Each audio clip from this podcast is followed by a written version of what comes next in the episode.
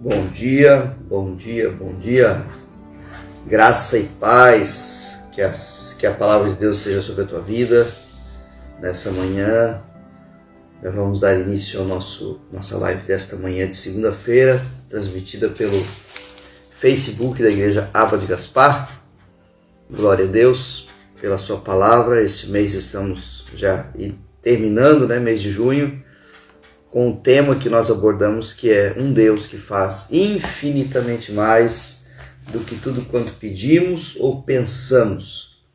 E esse tema tem é, dado muita, né, muito assunto para a gente falar, porque o que não falta na Bíblia, né, amados, é nós vermos exemplos desse Deus maravilhoso que faz muito mais do que tudo que pedimos ou pensamos, né? Então, um Deus que faz infinitamente mais do que tudo que pedimos ou pensamos, né? É o tema que a gente tem abordado e falado, declarado sobre a tua vida. E desde já eu quero abençoar a tua vida nessa manhã, declarar a bênção do Senhor, o poder de Deus, a glória de Deus sobre a tua vida. Ontem nós tivemos um culto maravilhoso é, palavra que o Senhor nos deu. Né? O pastor Haroldo me compartilhou uma palavra que ele pregou há uns dias na aba de Blumenau e o pastor, essa palavra é poderosa mesmo, eu quero e ele me mandou para mim o esboço, eu ontem preguei essa palavra, né? Estou até dando uma olhadinha em alguns versículos que ontem eu compartilhei com os irmãos aqui e tem sido maravilhoso mesmo. Então é isso, queridos. Vamos, vamos começar né, a é, eu quero compartilhar com você um texto que está em Efésios ainda, né? Efésios 3:20 é o nosso lema, é o nosso tema, né? É, ora aquele que é poderoso para fazer infinitamente mais do que tudo quanto pedimos ou pensamos, conforme o seu poder que opera em nós. Então esse conforme o seu poder, essa última parte da frase, né, do versículo, conforme o seu poder que opera em nós, tem um motivo, né? Que Paulo está falando isso. Tem um motivo pelo qual é, Paulo está falando isso, né? conforme o seu poder que opera em nós. É, e o motivo, né, a base desse motivo que Paulo está declarando isso, é o que está aqui, é baseado no que está aqui em Efésios, né, na mesma carta. A carta é uma só, né, é dividida em capítulos, mas a carta é uma só. Eu, eu sugiro que quando você pegar uma das cartas, né, ou um livro da Bíblia, leia todo porque normalmente se trata de um assunto né, central, né, dividido em várias partes. Então, Deus, é, Deus usou Paulo para escrever cartas né, às igrejas. Então, essas cartas têm um, vários assuntos dentro dela, mas é uma carta só. Né? A carta de Paulo aos Efésios é do capítulo 1 até o capítulo 6, mas se você for olhar, ele fala de né, ele, ele divide ali vários assuntos que são pertinentes à necessidade da igreja e que, claro, né, para nós também é, está valendo hoje porque foi uma palavra inspirada e dada pelo Espírito Santo. Por isso ela tem essa autoridade sobre nós, né? Glória a Deus. Amém. Então diz assim o texto né, de Efésios capítulo 1. Por isso também eu, tendo ouvido a respeito da fé vo que vocês têm no Senhor Jesus e do amor para com todos os santos, né? não cesso de dar graças por vocês, mencionando-os nas minhas orações. Peço ao Deus de nosso Senhor Jesus Cristo, o Pai da Glória, que conceda a vocês espírito de sabedoria e de revelação no pleno conhecimento dele Aqui já começou, né? Essa noção, essa, essa, esse entendimento que Deus deu a Paulo a respeito de um Deus que faz. Essa aquela, aquela frase ali é como se fosse uma conclusão do que Paulo chegou a respeito das orações que ele fazia pela igreja. Lembre-se, Paulo estava aqui dentro de uma prisão, amados, né? Ele não estava no, no spa, né? ele não estava no hotel, ele não estava na casa dele, cercado pela família, pelos filhos e pelos netos, ele estava abandonado, inclusive pelo, por alguns irmãos dentro de uma prisão. A Bíblia fala, né, o apóstolo Paulo reclama, né, faz uma reclamação para Timóteo dizendo: "Me abandonaram, alguns irmãos me abandonaram, esqueceram-me de mim aqui na prisão", né? Então ele contava às vezes com a simpatia, com a bondade, com a generosidade de alguns soldados piedosos, alguns homens que se converteram até, né, depois, mas a igreja, alguns irmãos da igreja o abandonaram nesse momento tão difícil para ele. Ele não estava escrevendo qualquer coisa aqui. Ele não estava escrevendo alguma coisa para ah, vamos, eu tenho que escrever para a igreja alguma coisa para motivar eles. Amado, ele estava escrevendo o que ele estava vivendo. Ele estava vivendo um Deus que faz infinitamente mais do que tudo que ele pediu, pensava. Ele estava vivendo pela fé na palavra de Deus, né? Então, peço que ele ilumine os olhos do coração de vocês. Olha a oração de Paulo. Peço que o Senhor ilumine os, o que são os olhos do coração. Os olhos do coração são exatamente a percepção, é nada menos que a percepção que eu e você temos espiritual.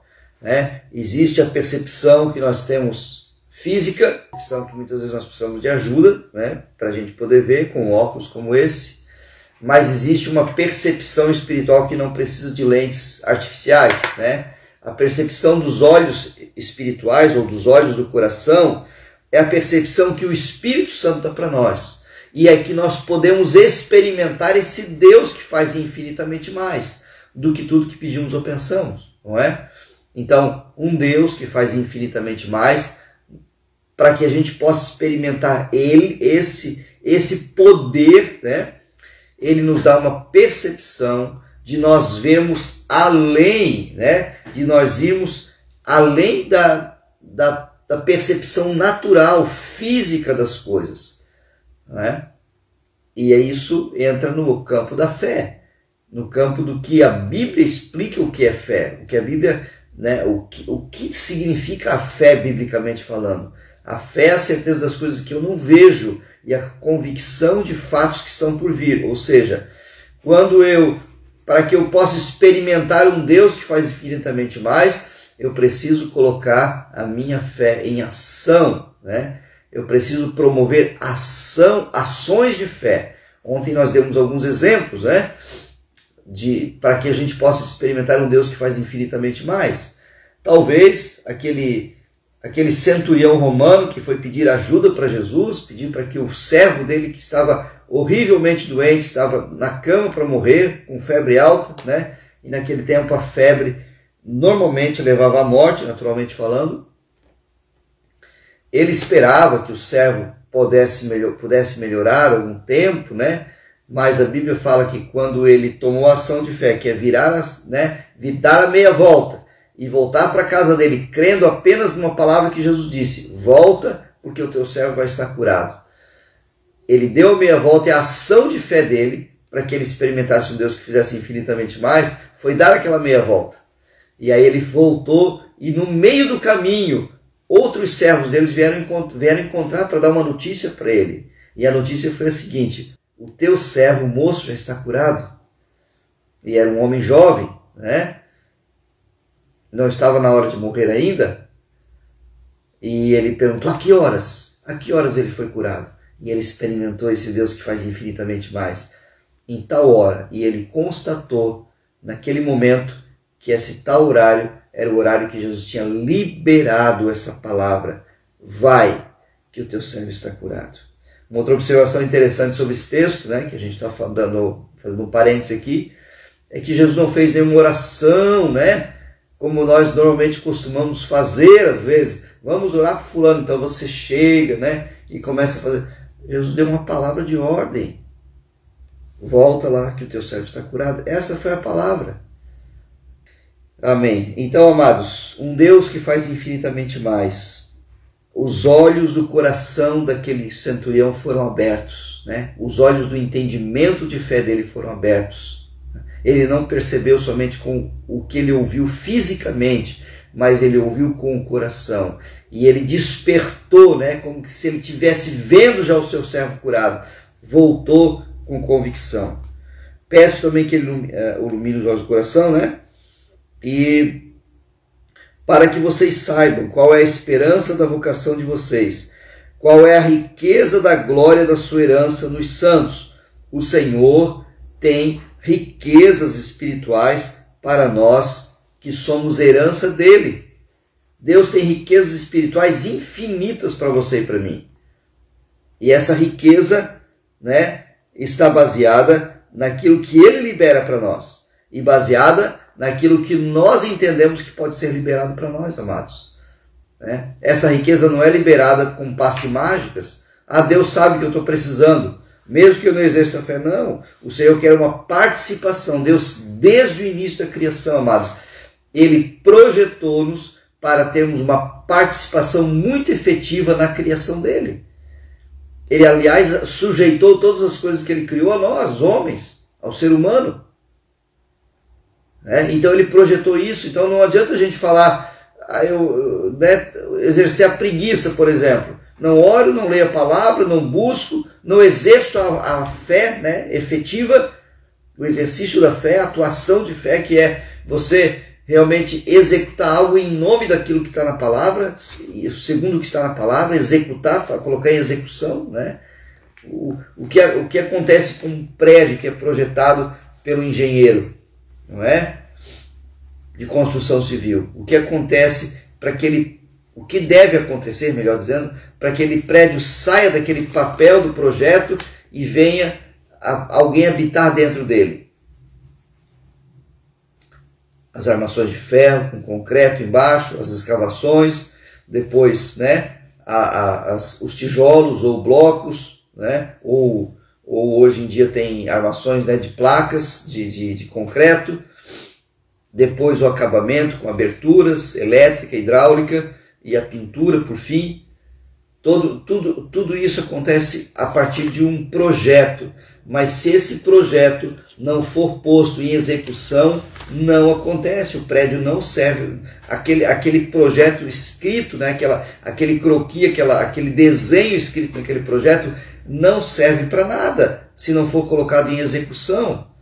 Ou seja, né, se não existisse nenhum material e nenhum executor do que está, do que um engenheiro escreve, não teria profissão de engenharia. Você está entendendo? Então, você tem a Bíblia, você tem a palavra, você é um cristão, mas você está executando o que a Bíblia fala, para que eu e você possamos experimentar um Deus que faz infinitamente mais, nós precisamos executar o que está na Bíblia. Não é só ouvir e guardar, é ouvir, falar, confessar de, com toda a fé no coração e experimentar, né?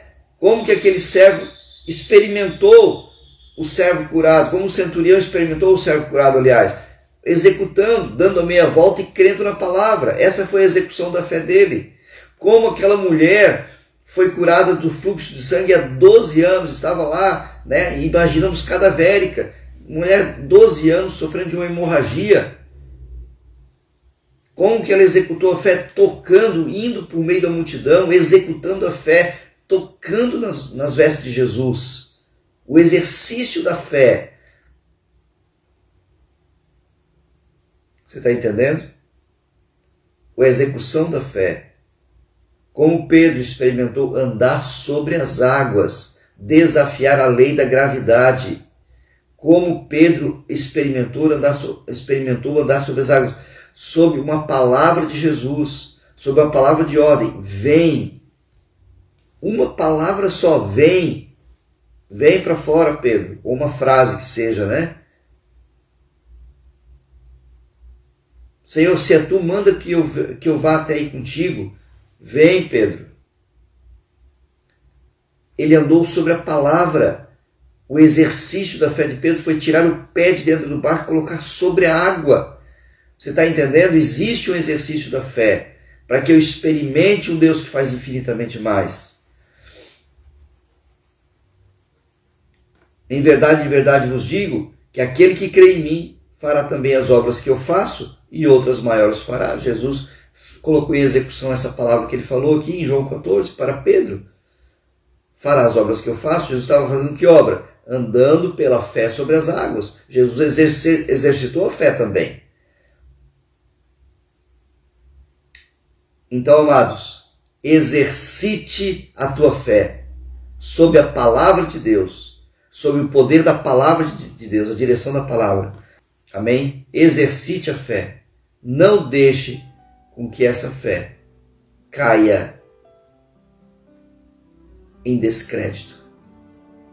Quando você está sob a palavra de Deus e você está com todo o teu coração crendo nela, você vai experimentar em nome de Jesus a palavra. Amém? Deus te abençoe poderosamente nesta manhã, nesta segunda-feira. Está servido?